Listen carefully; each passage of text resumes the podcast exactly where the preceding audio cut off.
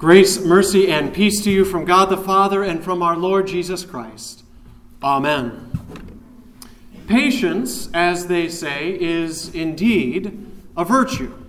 I'm sure you've all heard that famous prayer for patience, right? Lord, grant me patience, but hurry. It goes to show just how impatient we can be sometimes, and our world in general lacks the ability to be patient. Now, if you really want to see an example in real life of, of what it looks like to have impatient people, well, then just pay a visit to your local store, maybe someplace like Costco. You'll see others trying to beat people to get the best parking spot, or, or people racing for those all important samples People attempting to be the first in line, or people with scowls on their faces, upset that the checkout line is going too slow. And that's just me. we are often and in so many ways not patient people. But that's why James is addressing this in his letter today. He says, Be patient, therefore, brothers, until the coming of the Lord. Now, it's important there that he mentions that we are patient for the coming of the Lord because it gives us a clue as to what patience is all about.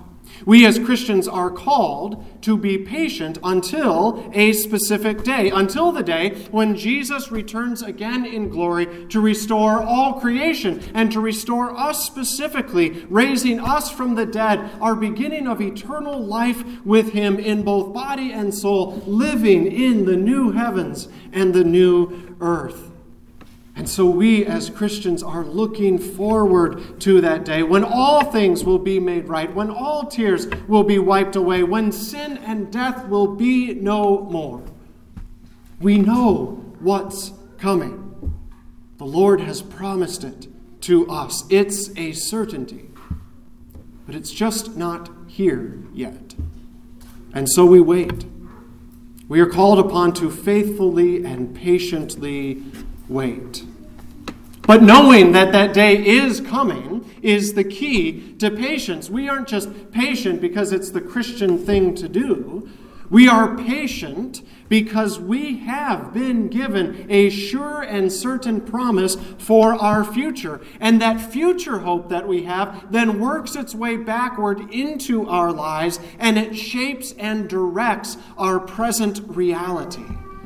God gives us the gift of patience now which is the ability to look through our challenges, to look through our difficulties, to even look through our sufferings, knowing full well that we are looking forward to something that is far greater than any of those things. And that's what enables us to be patient right now. James uses the example of a farmer. He says, See how the farmer waits for the precious fruit of the earth, being patient about it, until it receives the early and the late rains. Farmers are some of the hardest working people you'll ever meet, but they are also some of the most patient people.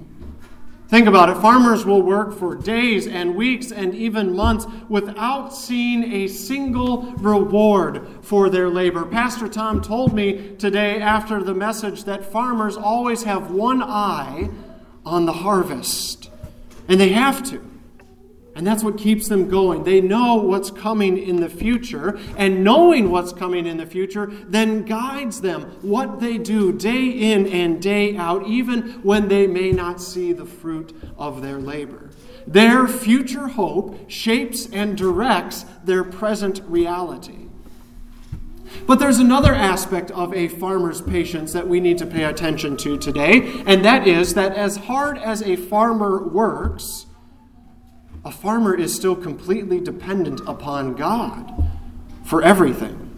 A farmer waits, James says, until it receives the early and the late rains. The, the early rains, which help the crops mature or gets the ground ready for even planting, and the late rains, which prepares the crops for harvesting. Now, without either of those, the farming won't be successful. But notice, the farmer isn't the one who controls the weather. And nor does he even control the crops growing. God does those things. He, the farmer, is completely dependent upon God to provide for all of his needs. And so, when talking about a farmer's patience, we're also talking about a farmer's faith, referring to a complete trust in God to provide. So we apply this to us. We see, and what it shows us is that true and faithful patience is made up of two things, like we've talked about. First, it's receiving the sure and certain promise from God for the future, which then shapes and directs our present reality. And secondly, it's recognizing that we are completely dependent upon God for everything we need that He is in control, and therefore we put our faith and trust in Him. Now, all of this is easier said than done, of course. And a world that does not know God cannot do either of those two things. It does not have a future hope, and it does not put its trust in God. And so all of this becomes much more serious than just simply getting frustrated at a supermarket. Consider all those in this world who do not know God, those who do not have that future hope, and, and how much pressure that puts on them to make everything as good and as perfect as it possibly can be right now. Because right now is all that they have. And add to that a lack of faith, a lack of dependence upon God for everything they need, and it means that they can only rely and depend on themselves and the pressure of thinking that life is somehow dependent upon us. Well, that's like a farmer who thinks that he is the one who makes it rain or he is the one who makes the crops grow. It's a pressure that none of us in the end can actually bear because we don't control those things. it's humorous to point out the examples of, of everyday lack of patience. But when we understand that true and godly patience is actually a matter of faith, well, then a world that doesn't have patience is actually quite a serious thing. Now, James is writing to Christians in his letter, Christians who are suffering in this life. They are being mistreated, they are being oppressed, some of them are even dying for their faith. And that's why James brings up the examples of, of the prophets of the Old Testament as well as the example of Job. James is using these as examples of people who in this life truly suffered. But they were also people who endured, who patiently endured. And it wasn't because of themselves. In fact, at various times, the prophets of the Old Testament, as well as Job, they broke down. They questioned what God was doing. But you see, they are being given examples, they are being given as examples of patience because of the faith that God gave to them, the, the hope for their future that God provided to them. They were given the promise of a Messiah, the one who was coming to save them. And so James is also addressing us today because we also suffer in this life. Sin continues to take its toll on us. We suffer conflict and pain. We suffer relationships that are broken in sin. We suffer other people's selfishness and demands and sins against us, and we inflict the same upon others. We suffer diagnoses and diseases and even death. All this sin and evil in this world, what it means is that to live in this world is to suffer. And when we suffer, we are tempted to lose patience. We are tempted to lose sight of the fact that God is in control, and what's more, that He has given us a future hope.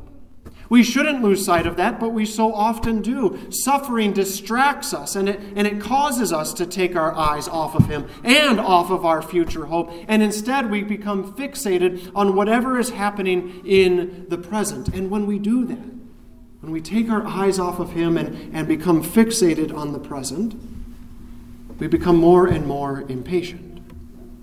That's the root cause of impatience in this world. Anytime that we are focused on the present, fixated on the present at the expense of the future.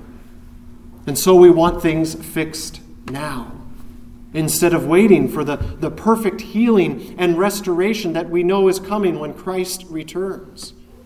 And so we may grumble. We may grumble against God. We may grumble against other people. We don't have time to wait, so we go seeking after any remedy, any fix, anything that promises us immediate relief from suffering, whether it's media or medicine or anything else that just takes the edge off just a little bit. Whatever physical or emotional relief that can put a temporary bandage on suffering.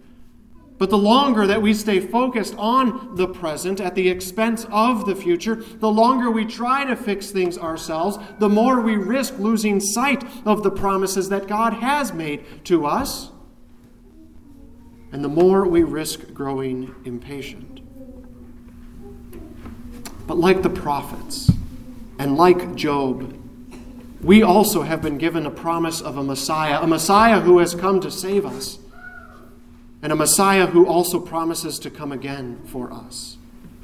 Jesus came the first time, Scripture says, when the time was right. God, in His patience, sent His only Son, Jesus Christ, in the fullness of time. And when Jesus came, He demonstrated by His living, suffering, and dying the perfect patience of God. We've heard in our gospel readings the past few weeks Jesus getting his disciples ready for what was going to happen when they were going to reach Jerusalem. Jesus was preparing them for what would happen when he went to the cross.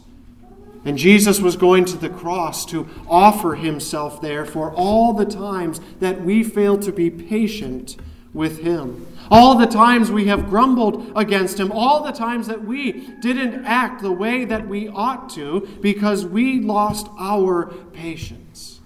We tried to take things into our own hands. But Jesus took all of these sins and he took them to the cross, and there he suffered for them, and there he died for them. Jesus told his disciples to be patient until the third day the day when he would rise again to show that he has victory over all of our sins.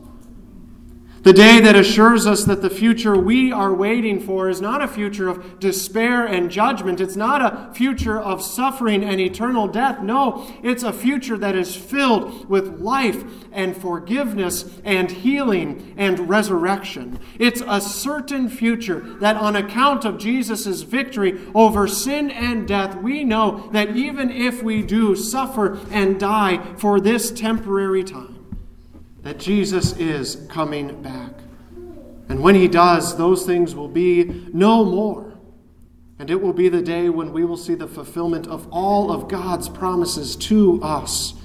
The day that we are faithfully and patiently waiting for. This hope that we have, this certain future, it now works backwards into our lives and affects our present reality. It affects how we live and think and believe today. We do not need to despair in the midst of hardship and suffering. We do not need to grow impatient. Like the farmer who knows that all things are in God's hands, we simply wait, knowing that our labor is not in vain. That what was shown by the first fruits of Christ's resurrection will be our harvest as well that we will have perfect and resurrected bodies that will never die again. So we always live with that perspective in mind, a, a, perspective that we wouldn't have come up with on ourselves. This is a gift given to us by God. And this perspective, it changes how we view everything today. If you were able to listen to the Lutheran Hour last Sunday, you heard a story that was originally told by Robert Fulghum. And it's a story that takes place in France a long time ago, where one of the great medieval cathedrals were built, and it still stands today. But back then, it was a building project that took over a hundred years to complete. And, and so long ago, as the story goes, a traveler visited that city. to see the great cathedral while it was still under construction. And arriving at the end of the day, the traveler went to the construction site just as the workmen were getting ready to go home. And so he asked one man who was covered with dust what he did there. The man said he was a stonemason. He spent his days carving rocks. Another man, when asked, said that he was a glass blower. He spent his days making slabs of colored glass. And still another said that he was a blacksmith. He spent his days pounding iron. So this traveler then walks deeper into the incomplete cathedral, and he saw an older woman there, armed only with a broom, and she was sweeping up the scraps from the day's work. And so he asked her, What are you doing? Well, the woman paused, leaned on her broom, looked up at the project that she knew she wouldn't live to see completed, and she said, Me? I'm building a cathedral to the glory of the Almighty God. You see, that woman is an example of what it means to live with godly patience. Patience that God gives us because of the certain promises He has made to us, the promise for our future. We know what our future will be. We know the end result of this project because we know what Jesus did for us in his life, death, and resurrection. And because of Jesus, we are now able to see the labor and the toil and even the suffering of this present day in light of the glory of God that we will see with our own eyes one day. That God is guiding us to the day when He will raise up His church, the body of Christ, into an impressive work of recreation and restoration. Not because of us, but because of Jesus. And since we have been given that hope, we are now able to faithfully and patiently wait until the coming of the Lord. In Jesus' name. Amen. And now may the peace of God, which surpasses all understanding, guard your hearts and your minds in Christ Jesus our Lord. Amen.